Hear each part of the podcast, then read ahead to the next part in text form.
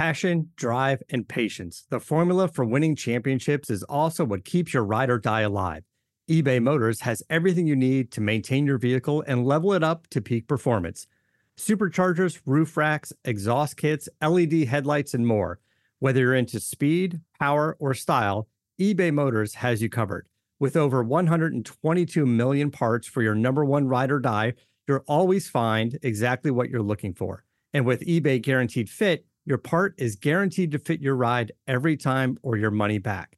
Because with eBay Motors, you're burning rubber, not cash. With all the parts you need at the prices you want, it's easy to make your car the MVP and bring home huge wins.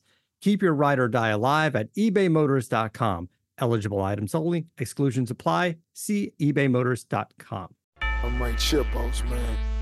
I got this, yeah.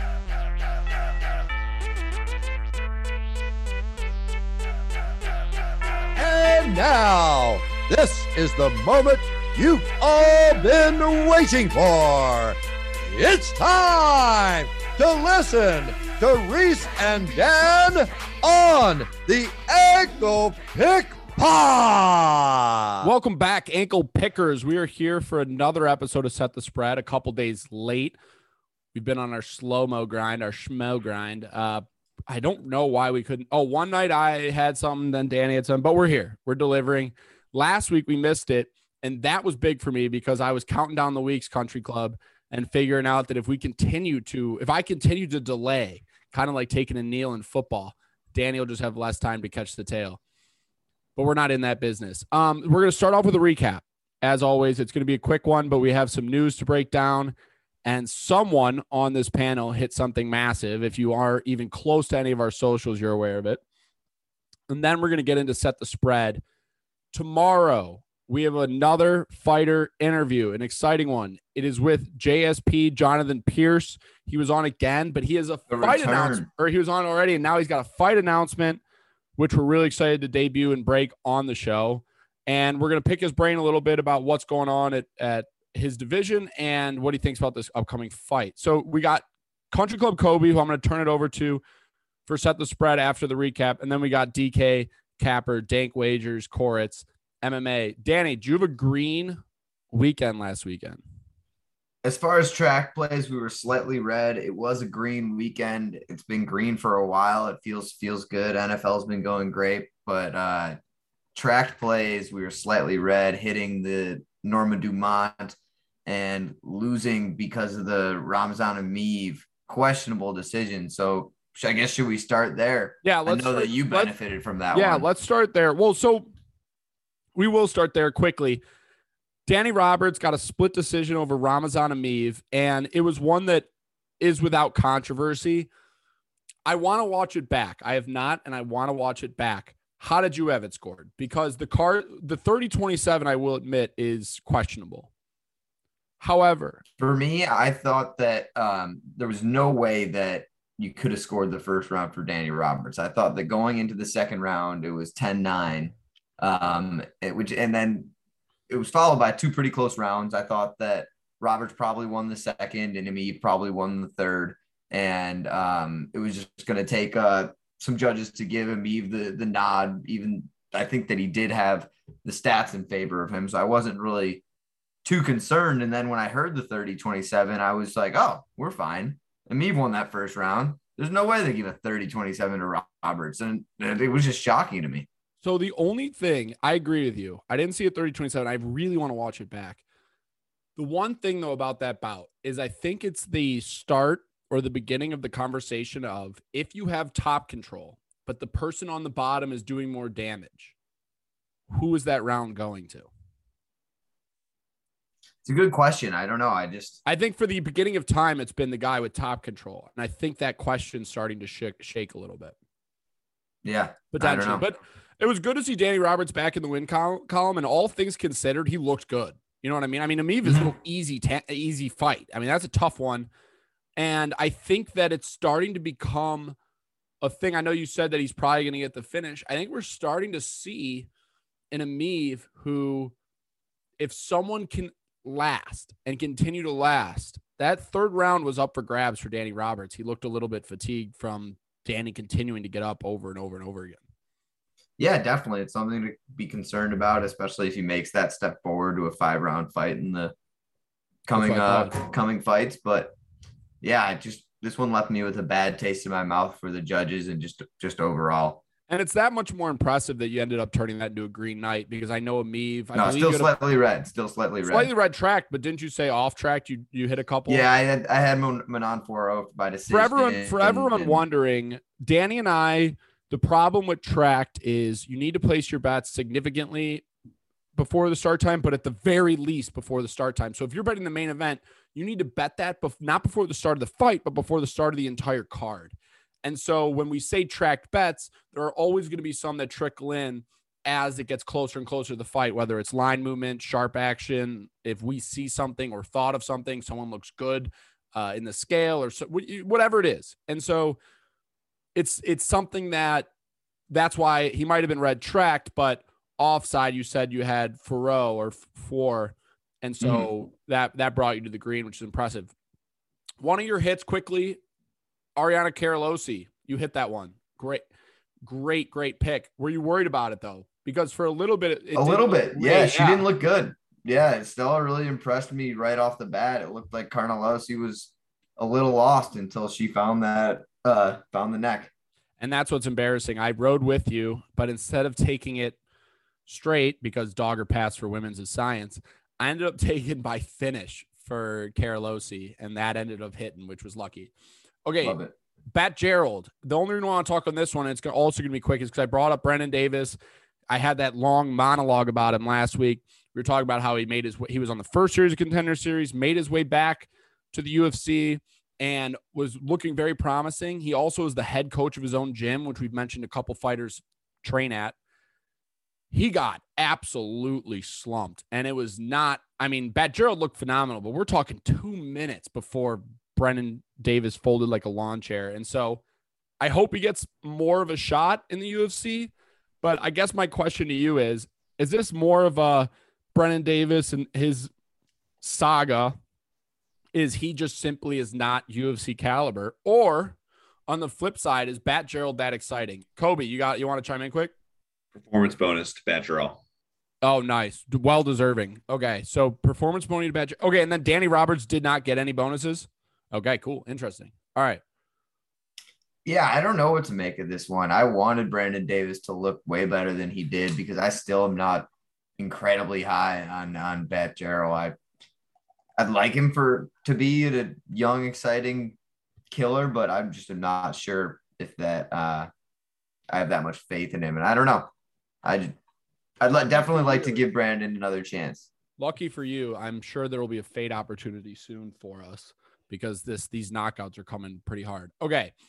Um just because it's news, Loopy Godinez did not get the two quickest back-to-back victories. She ended up falling via decision. It was a fair decision, just decision, but she made a record turnaround time fighting on back-to-back cards. And so I just want to make a little tidbit or asterisk note that she did not get the W, therefore not getting the back quickest back-to-back wins. Shit. All right, we're not trying to break down all the fights, but damn, was this an exciting card. So I hit a big parlay. I, I was the guy massive. It was 50 to win uh, uh, 11,000.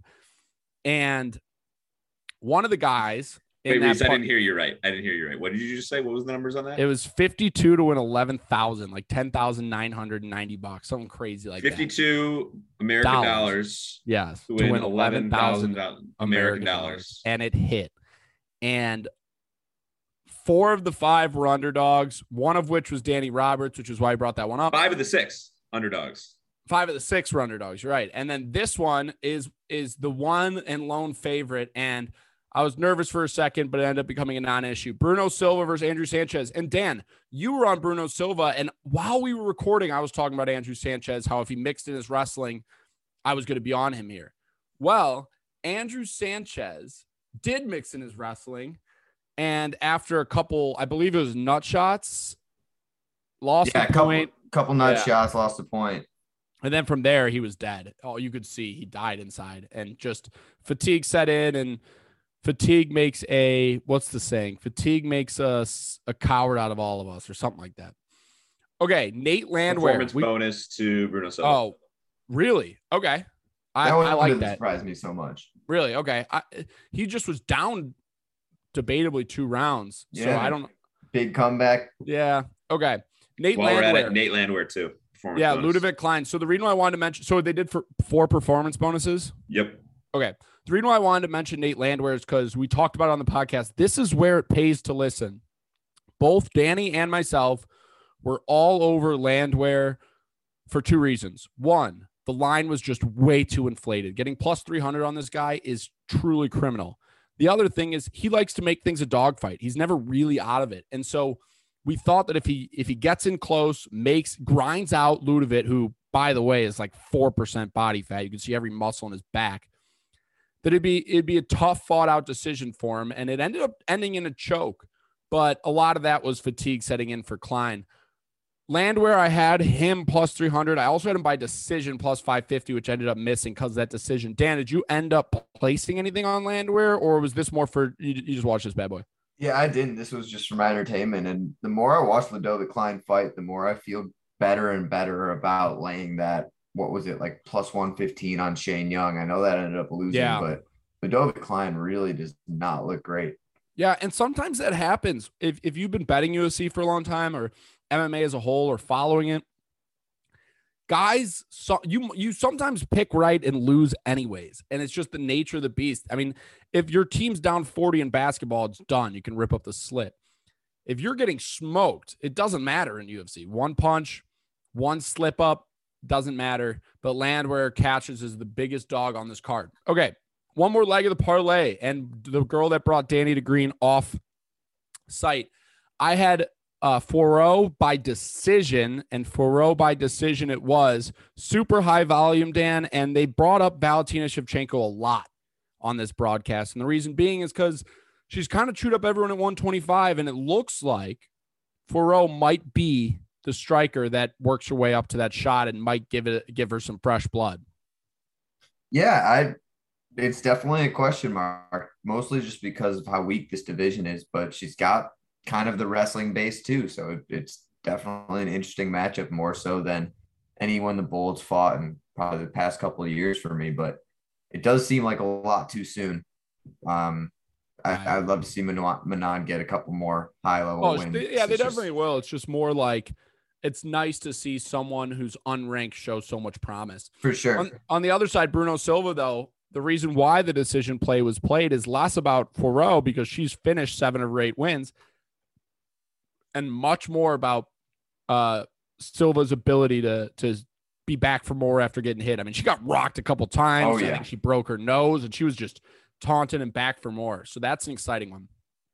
Got plus 188 value on that, by the way, for a women's flyweight bout to go to decision, which is just seemed shocking to me.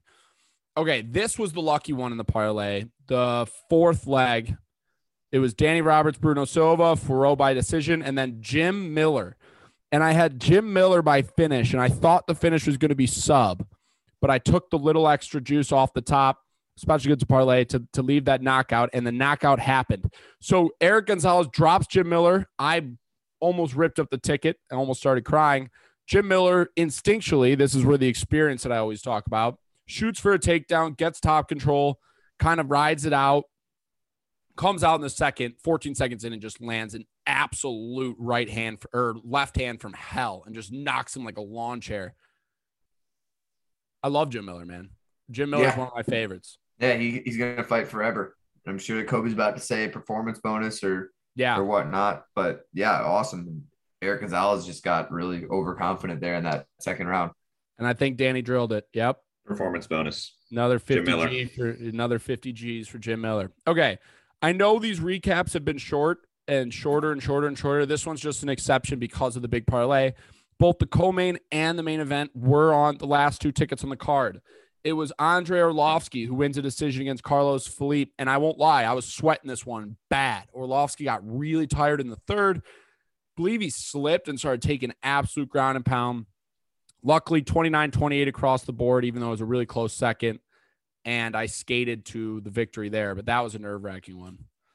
Um, and then, and it's interesting to see a 42 year old. I know it shows how married to the game he is, where a lot of guys when they're over that hump and not really going for that belt, when you get dropped, you just fold it up. You're like, what? I don't need to take this damage. I'm 42 and I'm a Hall of Famer. I'm gonna get another fight. No, I don't, Andre. If he's in there, he's he means business, and I love to see it. And the last leg, which I didn't hedge, which is the craziest part of all of it, is Norma Dumont. And Dan, I won't lie to you.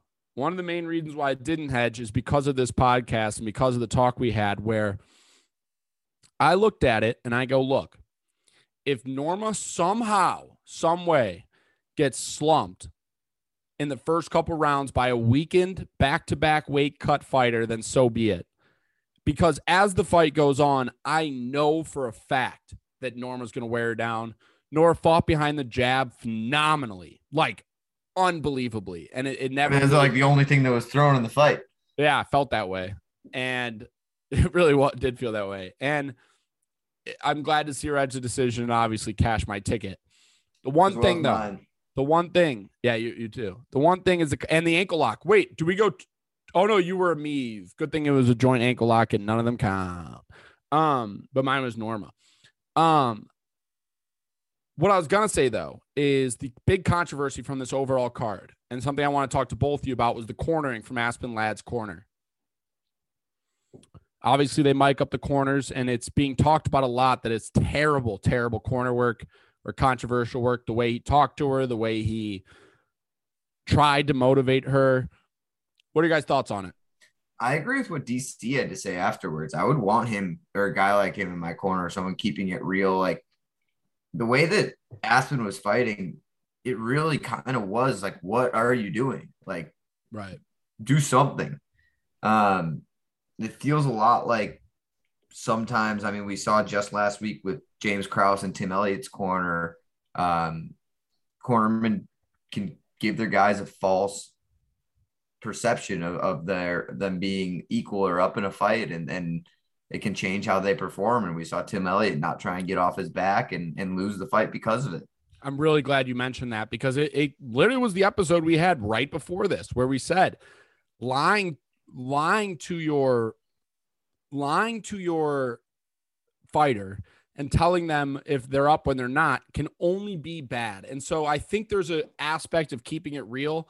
My only thing I wanted to add which I thought was really important was people need to realize that each fighter gets motivated differently and each corner gets motivated differently. And the coach came out and apologized. But the thing is is he knows what aspen needs to hear. Only he knows because he's the head coach.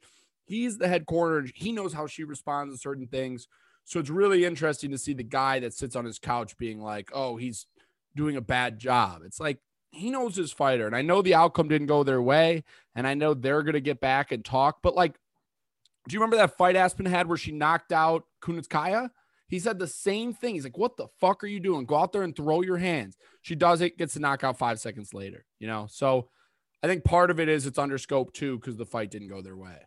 My Right. initial reaction was, and I said it in the group, was that it, it kind, he kind of came off as a dick. And I get that the point is like, yeah, you, no one knows Aspen Ladd, no one knows the fighter, like the guy in the corner with her. But Yeah. I wish there was a little more like, you know, actual instruction or, or, or sub- substantial, you know, pieces of advice that he was giving her in the corner rather than just like, what are you doing? You look like shit. Right, I agree. Because there needs to be a fine line between motivating and giving some positive strategy so she doesn't just go out there and do the same shit. Like it's really easy to say, stop doing what you're doing. The hard part's telling her what to do to beat the the the opponent on the other end, on the other side. Also, quickly, just want to this is not going to take any breakdown or recapping, but I think it was just a good week in fights altogether, so I want to add it. Vadim Nemkov uh, submits his opponent in uh, Julius Anglickas in the light heavyweight Grand Prix. Keep, Grand Prix keeps his belt. Corey Anderson knocks out Ryan Bader in 51 seconds of the first round to advance in the Grand Prix at light heavyweight there. And then Brent Primus beats Benson Henderson. Only reason I want to add that one is because obviously Benson Henderson is a UFC great, but also he was bitching and complaining that he wasn't considered for the light uh, the vacant light heavyweight title.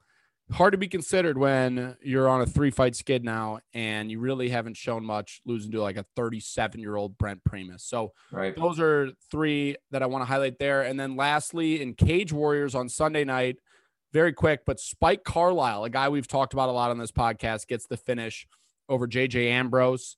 So, oh, and then Max Rohskopf. Do you remember who that is? He's the guy who quit on the stool against um Austin Hubbard. And so he said, I'm done. I don't want to even do this sport anymore. Turns out it was a moment of, I don't know, don't want to say Weakness. weakness, but it kind of what it was. I don't know if Spike Carlyle is going to find his way back to the UFC. He's on a three fight win streak since getting cut from the organization, winning an LFA, and now most recently at KO, TKO, and Cage Warriors. And I just know that whenever Danny and I broke down his fights, we weren't necessarily on him, but we just said that his big issue is the fatigue aspect. And if he fixes that, he is a UFC caliber. And the recklessness yeah, too. yeah. Oh, rec- yeah, being a smarter fighter as well. But I don't know. I hope to see him back in the UFC, and I kind of believe we will. If if not now, I mean, he just beat a. I think he was a guy on Ultimate Fighter or something like that. But it, it's good to see him get continue to get in the win column because I like Spike. Okay, let's bring it over to set the spread for UFC Fight Night. Costa v Vettori. I think it's UFC Vegas. And I'm seeing right now that this card's starting at fucking noon again, man. Yep. Another early one, Vegas 41. What dude, I, I just need to say this. I'm very adamant about this and very angry about this. I mix miss the UFC on Fox days and the spike days. These cards would end at like 10 30, 11 30, 12 30. And I know a lot of people are like, oh, well, I want to have my Saturday nights. Like, I loved watching sports late into the night. Now I'm either watching fucking West Coast football or I'm forced to go out with peers because my night's no longer spoken for. So ESPN, stop doing me dirty and having these fights end at 6 30 p.m. and, and 8 p.m. I'm, I'm I'm sick of it. I want to go late into the night. This is some this is some trash. Well, Reese, to burst your bubble a little bit. Well, this one's this one's a little bit different, but next weekend we have 267 Abu Dhabi. It's in Abu Dhabi. Yeah, I know it's bad. It's a 9:30 a.m. start, but that one, I mean, that's a loaded card. I I'm excited to wake up and drink. I agree it's loaded card, but for those who don't know me, asking me to wake up at 9 30 a.m. is asking a lot. And I'm gonna do it. Don't get me wrong. A free pay-per-view UFC. I mean, I know that sentence doesn't make sense, but a, a pay-per-view quality card for free on ESPN Plus. I will be there. Don't get that twisted. But like, come on, 9 30. I'm gonna it's gonna be fucking two in the afternoon. I'm gonna be blacked out hammer and I'm gonna be watching Corey Sandhagen lose to Petr Yan. I mean, come on, let me enjoy that at midnight. Some cheese. All All right, right. but we'll get to that later. back to this week. We've got, as mentioned, UFC Vegas 41 starting at noon central. Prelims main card is starting at three, headlined by Paulo Costa, Marvin Vettori. We've got a six fight main card. So you know what that means. I'm sure we're going to end up in a tie this week for set the spread. Um, but we're coming at you again a little bit late Tuesday afternoon. We'll have this out hopefully ASAP Wednesday morning. Um, let's start with the first fight on the main card. How many uh how many points am I down? Danny's chasing I think two. two. Counts Yeah. 16 14 on the year. The other thing I want to mention, I just looked. So the one thing that's nice is like UFC ended early last week, and uh, I just watched Bellator and the Grand Prix and stuff late into the night. Next week it's Bellator Moscow, and that fight card starts even fucking earlier. That's starting at 11 a.m. While the fucking Be- so I'm gonna be double screening 54 year old Fedor Emelianenko against Tim Johnson while at in, the middle of the day. I mean, this is just come on, guys. This would I want to make a proposition where we have late night fight cards that like start at 11, end at like 3 a.m. And the only purpose is for betting them. So we have good betting lines. Everything's be very close to even. We probably take a little extra juice to pay the fighters. I mean, that's a genius idea. Pending, we might have ankle pick fight league. We have, uh, Yeah, we got to get Merriman back on the pod and I throw was it about his to way say because uh, this is because he's, he's, his fights are running out of LA. At least that's Pacific time. You can start Yeah. those, you know, t- 10 p.m. Pacific. if, if if I told you that there's a, I mean, you're you guys are, I feel like you guys are both early to bed, but like a 1 a.m. fight night with all betting lines that are really close, like I would watch that religiously, just for those degens. But whatever, right. I, I I digress. Oh, and one last thing, breaking news: I in my fantasy basketball league, I drafted Bod uh, Bogdan. So Bogdan Bogdanovich. So- Speaking so of now- Bogdan Bogdanovich, well, that's what that's what made me realize is we're getting bogged down. So I I picked Bogdan Bogdanovich. So for anyone wondering if I'm true to the spirit, I am. All right, now Country Club. I'm done talking. I'm I'm hyped. I had a lot of caffeine today. UFC Vegas 41. First fight on the main card. We've got Nicholas Negumereanu and Ike Villanueva. Six fights. Reese kicking things off for us, coming off the most recent win. Go for it. Very good pronunciation there. Country Club. So I'm just gonna call him Nick and then Ike. Um, so here's the thing about Nick. We talked about him once, and it was in that fight against Aleksa Camur. He was a big dog, and Danny and I really were actually calling it a live dog here, especially because Camur hasn't looked the part since dropping to William Knight. But it's limited exposure on him. On the other side, we got Ike Villanueva, and you know what you're going to get from Ike Villanueva. I know what I'm going to get from Ike Villanueva. Danny calls Ike Villanueva the C word. For those who are new here, it's COVID fighter, not what you think it is. And so we got a guy here that's losing to Chase Sherman. On the other side, we got a guy who's beating Aleksa Camur, who at the very least has promise. I I gotta favor Nick here. Negumereanu. The question is by how much? I'm gonna go by a good amount, especially with Ike fluctuating in in weight and being a smaller but chubbier one uh or 205er. I, I, I mean, Negumereanu's a big guy, hits hard. Ike's tough, but I think his UFC tenure is over. I'm gonna go Nick N- Negumereanu minus 340. The other thing too, 10 year age gap here. Ike Villanueva being 30 fucking seven. Sheesh. I agree with a lot of what you're saying. I think Negumereanu is going to be the favorite. Like you said, he's just the body types are just completely different. I mean, you've got a guy who's an athletic light heavyweight versus a guy who's a light heavyweight because he ate a flyweight. Um, Clip that chat. And then, then not to and then not to mention he he is one in three in his four UFC fights with just that overhand right. He's a knockout or bust kind of guy. But because of that knockout, I'm I'm hesitant to go all the way up at, at 350 or whatever you had 330. I had a two in front of it when I wrote it down, and I'm gonna stick by my two. Uh, I'm gonna go 250 for uh, Nick the athlete Negumereanu. That's not his actual nickname, but the other guy's not an athlete. Low. I'm just chir- that's the crowd chirping Dan. Too low. You're trash. That's too low. I'm it's gonna be even higher. Not low enough. 220. Ooh, Pause in place. Pause in place. see, I 220. And and it started at it started at 300. It's coming down. I don't even know how comfortable I am with that. I feel like I don't know. This will be a good that tape, All I'm tape saying- and radio, tape and All radio. I'm saying is if you lose to Chase Sherman, you're done. That's it. I don't need to see any more. I don't even need to tape. I see he lost to Chase Sherman. I'm going to lay up to 500 because Chase is trash. Also, for all of our listeners, if you can tell that my quality on my end of communication is going down, that is because the beers have been flowing the entire time. All right, back to you, Country Club. Welterweight bout. Francisco Trinaldo and Dwight Grant. DK, go for it. Trinaldo is another one of those guys, legend. We know who we're gonna get. He's 43 years old. Um, definitely on the Sorry, 43. I didn't even realize how old that dude is. yeah, yeah, exactly, exactly. I thought I thought like I had spoken wrong here. no, Um, no, no. I'm I'm shook. Sorry. Yeah, proceed. but even at 43, he's like tough as nails. He's not a guy that's easy to get out of there. He's not a guy that has just like a ton of weaknesses.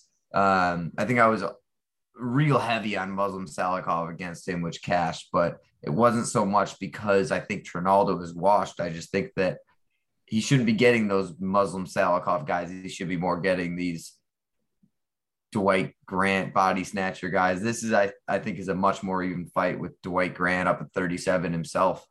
Um, neither neither of these guys are are young chickens, but I'm gonna go with the with the more experience, the better wins. Francisco Trinaldo being the favorite here still. Um,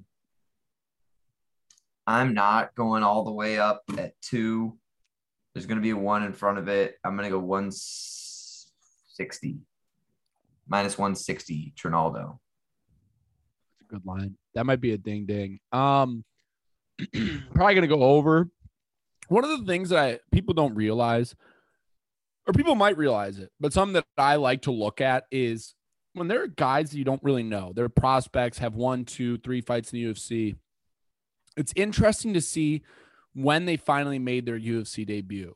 And when you're looking at a guy like Dwight Grant, not making his UFC debut till 34, 35, you then ask yourself, well, why? What, you know, what took him so long to get to the show at 35? Was it a late start? No. Was it inactivity? Maybe. But I, I just, I think when you got a guy like Francisco Trinaldo, who I thought was in 39, so 43 shook me a little bit. You got the the definition of a gatekeeper. You know what I mean? Like the the guy who is good enough to be ranked without a doubt, in my opinion, bottom half. But these prospects are going to have a tough time with him, and I see something very similar here with Trinaldo. Trinaldo is tough to put away, very very skilled, very very experienced. And at 43, he's not a 43. He almost is like a he's more like a Yoel Romero 43 than he is like I'm trying to think of a, a Fedor Emelianenko 43. You know what I mean? He he he looks good. He he he's in good shape. I mean, he's there still. Um also want to quickly mention Jai Herbert's a guy I'm eyeballing as a spot to uh next week. Or yeah, on this card, he beat him. He beat Bobby Green, who I hold a ton of uh, respect for, and John Makdessi. And these are all recent. I mean, he's still got it. So I'm going to go higher than your 160. I'm going to say it's it's it's 195. I think it's teetering that too. Opened 10-6 at minus 160 Trinaldo. It's Oh. down to minus 125 Trinaldo. All right, well, Poha, that, poha. that, that, 125, that, my friend, is a fucking place. Great line, Dan. Great line. Uh, that's a poha if I've ever heard one. Oh, Norma Dumont, very genuine poha. Made me quite happy. That was a So hard many one. Yeah. Yeah, that was a very genuine, pure poha. And it was one of the first times that an ankle picker in myself was screaming poha while the fighter, Norma Dumont, was also screaming poha. So, you know, that that's that's gonna take place in ankle pick history right there. Yeah, we're gonna have to have her on and ask her about that poha. I We just gotta learn Portuguese. Art, Ask no, if she was thinking about your parlay as she said Yeah. it. all all we would do no kobe the entire podcast and interview would just be us saying poha back and forth poha poha poha and she'd just be like poha I'd be like poha We just had the interview. All right. Third fight of the main card, featherweight bout, Alex Caceres and Sungwoo Choi. Reese, lead things off. Okay so alex caceres is a guy that i'm not kidding i you would think is in a similar vein to to francisco trinaldo in age i mean he has so many ufc fights probably one of the higher in act in ufc fight time Dana loves him, thinks Bruce Leroy's hilarious. He was on the Ultimate Fighter, funny guy. All right, I'm with it. I like it. He was always regarded throughout my entire time being a fan of the UFC as kind of like a spectacle, I guess. I mean, he's losing to guys like Jason Knight who are in bare knuckle FC. He's losing to Guan Wang. Do you know who Guan Wang is, Dan? Good. Me neither. Off the top of my head. Good, me neither. And so it it's it, it, it was a guy that you thought when is this going to be his last fight? Three fights, get whatever. Ripped off four in a row against Steven Peterson, Chase Hooper, Austin Springer, Kevin Croom, and now he's getting a step up in Sungwoo Choi. Dan, correct me if I'm wrong, so I'm doing this off the cuss, but did Sungwoo Choi skip a lot of time for military service? I don't know if you know this answer. I can't remember if he was the because a lot of South Koreans have to spend two years in active military service, and he took some time off. And I don't know if that I'm not it- sure off the top of my head. It- it Okay, looks I don't like know if that's took a- official. it took. It looks like he took a decent break between Multiple, 2017 looks and like, yeah. 2019, and then also between 2019 and 2021. So those are two Yeah. different stints of about two years. One of them could have been, but I'm not. I have no idea. Okay, yeah, I I know that's a lot of them. do- I know uh, Korean Zombie had it. Whatever. Anyways, he- he defeated Julian Erosa when he was a slight favorite, and the slight favorite against Juicy J bothers me. Thought he'd be a little bit heavier, but I imagine against Alex Caceres, it's very Alex Caceres is very similar to Juicy J to me. So I think he's going to be similar line there. I'm going to go Sungwoo Choi minus 145. I'm just going to go exactly the same as the Julian Erosa line. I, I it it might be a little smaller because Alex Caceres is kind of more of an, a name, but I mean they're very similar. Ultimate Fighter guys like to stand and bang, kind of have had their struggles. I know Julian Rosa actually left the UFC for a while, so I, I, think it's going to be kind of similar. I'm going to go 145 in favor of Sungwoo Choi. Your line is kind of scaring me because I, I have it. I, I have a number that is quite different. Uh, I mean, you're probably Um, right. I agree with I agree with you a lot in that Alex Teixeira, similar kind of gatekeeper to Trinaldo. Like the, the word you use, spectacle, is- is I think a perfect word. Even in his most recent four fight win streak, you got Kevin Croom who like came out of nowhere off the streets and like I, I mean that's a guy we'll never see again. Definition of a c word guy. Um, I mean, you have obviously the Chase Hooper, which is as, as much as I respect Chase Hooper as a grappler, it is kind of like a, a specialty fight when you're matched up against him. It's a it's a spectacle. The thing, if you can negate the grappling, you, he's not going to strike with you. Um, then and then going back to it, his last loss, the Kron Gracie, that's almost the same kind of thing. It's it's these guys that um, I mean, it, it kind of reminds me of oh, what's his name record? The the guy that just fought Mike Perry and C, or he he fought CM Punk Oh, and um, Um, Mickey Gall, a guy, a guy oh, that just gets Michael. these Yeah, yeah, yeah. that, that that gets these these weird fights because they're like you said, Dana likes them and, and they're fun and and they're entertaining when they're in the ring. But I think that Sung Choi is legit. I think that he was done a disservice uh, with his first two UFC fights being Movsar Evloev followed by Gavin Tucker.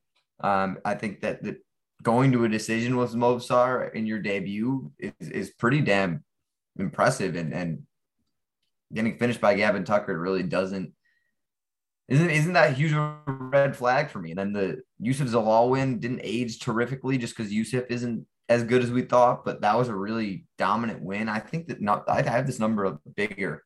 Um, I had I had it over 200, and your number is scaring me.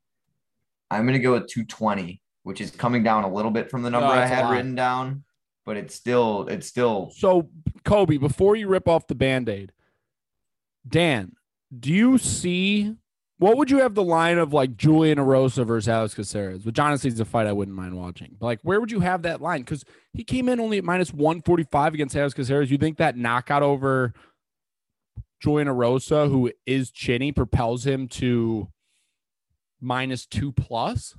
I mean, I, I just think that bookmakers know Bruce Leroy isn't a fighter to be whatever with. I'm looking at his line versus Kevin Croom, and he's only a minus 155 favorite there. Kevin Croom is- is ass. Kevin Croom, we Kevin will never Kroos- see again. Yeah, yeah, yeah, yeah, yeah. Okay. All right, Kobe, rip it off. I already feel myself in a fucking hole. Opened minus 180. It's all the I'm way dead. up to minus 280. I'm dead. Yeah, I'm dead. Let's go. I'm Let's dead. go. I am fucking dead. Okay. Well, Rio DK, more. he's got three chances to ice this one. no, I'm quitting. I'm done. Need one more. I'm uh, We got- I'm Max. I'm Max Rohskopfing it. I'm waving the flag. I'm. I don't want this anymore. No, I'm in. Let's go. Fourth fight of main card, women's bantamweight, Jessica Rose Clark Oh, and this is- Jocelyn Edwards. I'm feeling good about this one. I think I have the edge on Dan here. Unless Dan drills it, I I I think I'll be within pretty close. Correct me if I'm wrong, but I feel like Jocelyn Edwards was a prospect we were pretty high on um, coming into You're that. Wu, Wu Yanan fight and and the Karol Rosa uh, fight. Yeah, you're not. You're not wrong. and and both these women are skilled. I mean, obviously Jessica Rose Clark has been around for a little longer and, and I guess has the strength to schedule advantage, but I'm not even sure about that. Um, I'm struggling right now with who to make the favorite.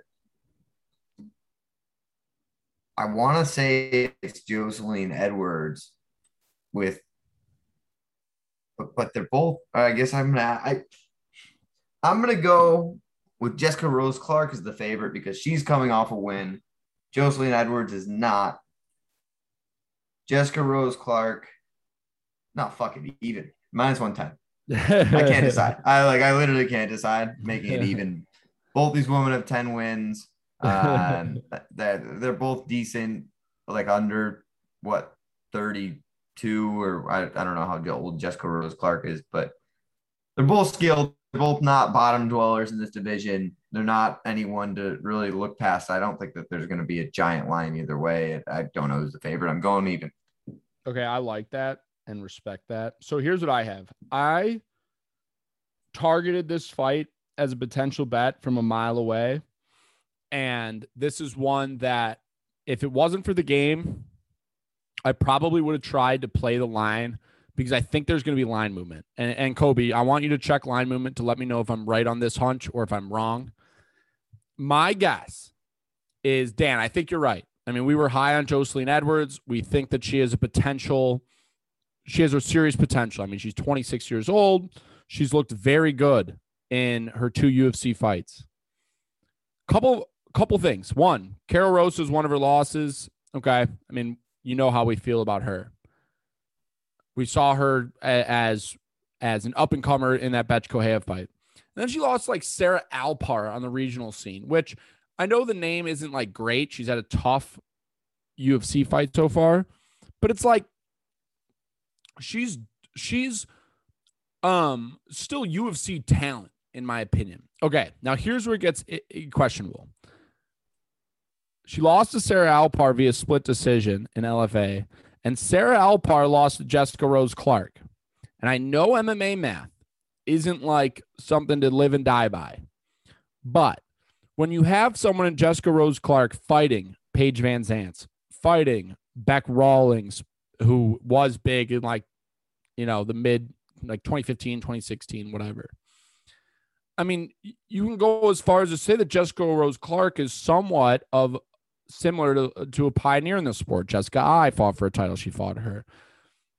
And so I think that Jessica Rose Clark is going to be an unjust favorite against Jocelyn Edwards, even though Jocelyn Edwards should be the favorite because of how much people know about Jessica Rose Clark and not know about Jocelyn Edwards. I waited for the game. I have not placed anything. I have no idea what this line is. So, Kobe, let me know if the line has moved a lot because I want to count how much value I've lost because of this game. But I think Jessica Rose Clark is going to be a favorite. I'm going to go high, not super high, but high. And I think I truly, to my core, think Jocelyn Edwards should be the favorite. I'm going to go Jessica Rose Clark minus 150. And I think 150. And I think that Jocelyn Edwards would be plus 130, but I wouldn't be surprised if this opened at like 170 and that I lost a little value. And I, I think it's going to be closer to Danny's line come fight night at even. And so as you're listening to this, I think Jocelyn Edwards could be a potential play. So you're pretty close to on it, Reese. It opened minus 150 for oh, wow. Clark. It was steamed up to minus 190 and it's come back down to minus 140. Yeah, that that's a bad steam up. I I mean those early action tends to be sharp action, but I would be surprised if sharps would steam this up to 170. And that's why I'm wondering or 190. That's why I'm wondering are people hitting this Jessica Rose Clark early? I know she's got a decent fan base. Um it's an interesting one. I, I think it's an interesting spot. Dan, I encourage you to tape this one a little bit extra this week because from the the second this fight was announced, I kind of eyed this as a potential a potential spot and I laid off any sort of taping or lining or anything for this game. But I, I'm I encourage you to take an extra look at this one. Will do. I mean, I'm I'm because come show, uh, depending, I might not even place it depending what you see, but I'm I'm intrigued to hear what you have to say. But I, I think I think Edwards looks good in a spot here. All right, this is that's the point that I knew I was going to get because I I'm like Danny said, I am very high on Jocelyn Edwards, and I know a lot about Jessica Rose Clark. I've seen all her UFC fights. I know a lot of you know the who's who's who she I she might have headlined in that VanZant fight or at least on a pay per view or something. So I I I I would felt good about this one. Oh Dan, you're in trouble. Ricky Glenn, my boy, cashed with the dog last time. He's next. Reese called it lightweight bout. Rick Grant Dawson and Ricky Glenn. Reese kick things off. So Rick Glenn is always a spot. Rick Glenn's a guy that doesn't look like much, hasn't shown a whole bunch, and and has lost to guys that aren't even in the UFC. I mean, Myles Jury, he's fighting for Bellator, which honestly is not as bad of a loss as it might sound on paper. Kevin Aguilar, I I don't know if Kevin, I don't think Kevin Aguilar's in the UFC anymore. No, he's lost four straight on Tapology and is probably on his way out. So you don't know what you're going to get out of him. But I said it in that Joaquim Silva fight. Look for him as a dog to cash. He was a slight dog, but I said, look at him as a dog to cash, and he did. I think Grant Dawson, actually, I know Grant Dawson is the biggest step up in competition he's ever faced. I think Grant Dawson's going to be a very big favorite here. I just think that Rick Glenn is going to be a great spot. So I think the line should be Grant Dawson minus 265, 275. But that's with me wanting to bet Rick Glenn really bad. So I'm going to go up even higher because I'm partial to Rick Glenn and I'm going to go 295 and make Dan set if it's in the threes or the twos. So balls in your court. I, I like the strategy. I really do. And I to play my hand right away, I'm gonna I'm gonna do it. If you're gonna make me, I'm going with the 300. Um, wow. The line that I had written down was right around your 290. I had 285, but for the for the exact same reasons you laid out, it's making me. We I mean we all cashed on Rick Glenn. I think as a podcast and his Joaquim Silva fight. Like you said, he's a guy who's a gamer. He's been around the block. He knows a thing or two. This line is going to be bigger than it should be especially with people being so high on, on Grant Dawson. He's the new big thing out of Glory MMA. 27 years old, undefeated. Or I guess he has that one loss back in 2016. But um, but it's um, Ricky Glenn, Dan. I I, I think that there, he's going to be a, a, big favorite. How I mean, I think that Grant Dawson would be a big favorite against Joaquim Silva, and um, Grant or, and Ricky Glenn was near even, just just slight dog Joaquim. So I'm gonna do it. Give me the 300. Come on. I get wait, hold on. Before you rip it off, Kobe, I don't know what I'm rooting for because this game matters so much to me. But if Danny wins, we're getting Ricky Glenn at a plus 300 dog. And I, I'm going to cash back to back 300 dogs and Ricky Glenn and fucking Nate Landwehr last week. What is it? Rip it off. Rip it off. Go quick. I'm freaking out. You're muted. You're muted, but I saw three in your mouth. So 350. God 350 Grant Dawson. I didn't think it'd be over by that much. Wow. Opened at Poha, 400 though. and it's come down a little Poha, bit. Poha for you. Poha for you. Poha for me. And it's and back within one. Danny puts it on ice. We've got one more fight. The main event of the evening. I told you, bro. I my best path for victory is to just stop playing the game and win by one. I, am gonna start calling in sick every single fucking Monday till the end of time. Let's not short the listeners. We got one more fight on the card, middleweight bout, Paulo Costa, Marvin Vettori. Dan, why don't you give us your thoughts first? Yeah, both these guys are coming off of an Izzy loss, which is interesting because Marvin's Izzy loss is not four months ago, and Paulo hasn't fought in over a year now. And he looked so lost in that fight. And then before that, hadn't fought in a year was the Yoel fight, which which was an awesome fight. He looked decent. I mean, but we've since seen Yoel get absolutely slumped by the likes of Phil Davis up at light heavy. It's just I love Phil Davis. I don't know. I, I just don't know. No, that's just me on the sidebar. Right, right, right. No, I'm, I'm continuing. I I don't know if I can respect Paulo um, like almost at all with this line. I think that Vettori is going to be a favorite. I think he should be a favorite. Um, and I think that it's going to be like 215, 220. I think that Paulo, if you look at his record, it's really a lot left to be desired. I mean, Johnny Hendricks and Uriah Hall are two of the three biggest names on it. It is, it's just interesting. I, not no disrespect to either of those guys, but those guys in 2017 and 18 aren't aren't the same tests that they used to be. And I, I think that Vettori is going to be a comfortable favorite here. Uh, see, I'm so happy you said that because for all of our listeners, they know that Vettori is my 1% Italian brethren, and I love him and I ride him, and I'm just as delusional as him. He beat Izzy twice. This is bullshit. Anyways, um, I, you know, I don't disagree with you. I think the line should be in that vein, but I I'm starting to wish that the show went in reverse order because the podcast would have been a lot more interesting, Kobe, because I would have hit the jostling. I would have been up 2 1, and then Danny would have ran it back. I'm almost, I'm so confident it's lower than 200. And the reason why is two reasons. One, Paulo Costa hasn't fought since his title bout and he's known as like this guy who just can knock out anyone at any second at any time. And and and let's face it, he's a fan favorite. I mean, the dude's an absolute hunk. I mean, I'm as straight as can be, and even I sometimes question it. I'm like, man, that guy's good looking. On the other side, you got Marvin Vettori, who's always a gamer. And the thing that I love about Marvin Vettori and what will win him the fight is his Gas zero tank. gas tank and zero quit energy. I mean, he he can be in round four and he's still shooting for takedowns. He's still fucking pulling every everything he's got. So I, I think it's gonna be lower because what Costa brings to the table with that one punch knockout. I think that your line is the live line after round one. After Costa doesn't finish him, it's gonna be minus two ten. And after he doesn't finish it's gonna be minus three fifty. I think the pre line though, I wouldn't be surprised if Costa's the favorite. I don't want to go there. I wouldn't be surprised. I know a lot of people who love Costa. I know Costa is one of the highest selling cards. I'm gonna go Vettori minus one thirty.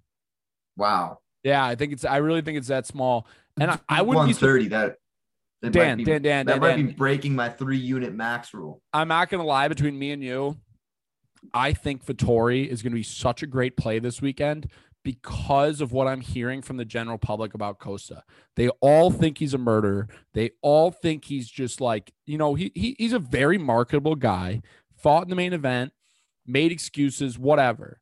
But I mean, Vettori is tough as nails. There's no way Vettori's a Paulo's separating him from consciousness. I agree. And like, there, we'll get in. Well, I'll, I'll I will Yeah. repeat all this on the main episode, but the biggest accolade on on Costa's resume is this Yoel fight where he went three rounds and was gassed in the third round of that. He like he had no gas tank, even in a three rounder. You're asking him to go five here. What are we doing? Right. No, I'm I'm with you. I think that Vettori's gonna be a great play. And look, Kobe's gonna read off the line movement. There's a chance that this game costs us value again, and that you're right, and that Vettori steamed up that high. But if it opened, if Vettori had a two, I will truly be shocked because I just know from the general public, people love fucking Costa. But I think we're gonna make some good money this weekend. Reese is all over it. It's Vettori minus 150 right now. It hasn't moved since yesterday, but it has moved quite a bit since it opened back in August. August 4th, Costa opened up as your favorite minus 150. Yeah, I Ugh. and I've gauged a lot of that from general public. Like, for some reason, people who are more casual to sport, tune in for main events, they love Costa. They love Costa, and I think a lot of it is is his looks. A lot of it is his uh, finishing ability. It's always exciting to watch a guy just absolutely lawn chair somebody. So I, I'm not surprised here. I wish we went reverse podcast. I would have choked the two one lead, but I think I think Danny's not even waiting to pause and play. I think he's just playing live right now. Yeah, is that Just what going over to happened? grab your phone. Yeah, I, I, I'm I'm ran over across the room to grab my phone to see what see if my book has all these same lines. Add, There's a lot uh, of value that we just uncovered. Now that we can finally bet, add some Jocelyn Edwards there, my guy. yeah, there's a lot All right. of value we just uncovered. It feels like. I know this was this was more of a mining expedition than anything else. I, all I've heard today is a bunch of good lines. I was off on every single one. By the way, Dan, great win. Sidebar. It, it hurts. I'm I'm glad the competition is close, but that one that one's hit a little different. That stung a little bit. Yep. Danny brings it within one. You will get another round of the Ankle Pick Pod just 24 hours from now. Um, we'll be recording, and as Reese mentioned with JSP, he'll be back on, and we'll be ready to break down. So we want to get out of here. So these guys can start taping, and the one thing quick I want to add. Uh, if you have questions that you want to ask, as always, reach out to us at Ankle Pick Pod on all of your socials. We're there, and yeah, your your question might get debuted on the show. So feel free to reach out to us, out drop there, us a follow. Yeah, always good stuff. Um, but we're really excited to have Jonathan Pearce back in studio tomorrow. So hopefully, Danny, we can get our tape after. I know we got Tuesday night contender series here, but after that, hopefully, we can get some taping done. Definitely. all right, DK within one. closes up in Poha. Yeah, congrats. Uh, I, I don't think I'm going to be able to do Norma, our girl Norma justice, but uh, I'll do my best. Ho-ha!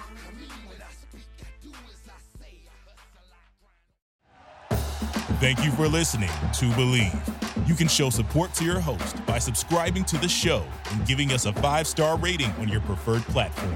Check us out at Bleav.com and search for B L E A V on YouTube.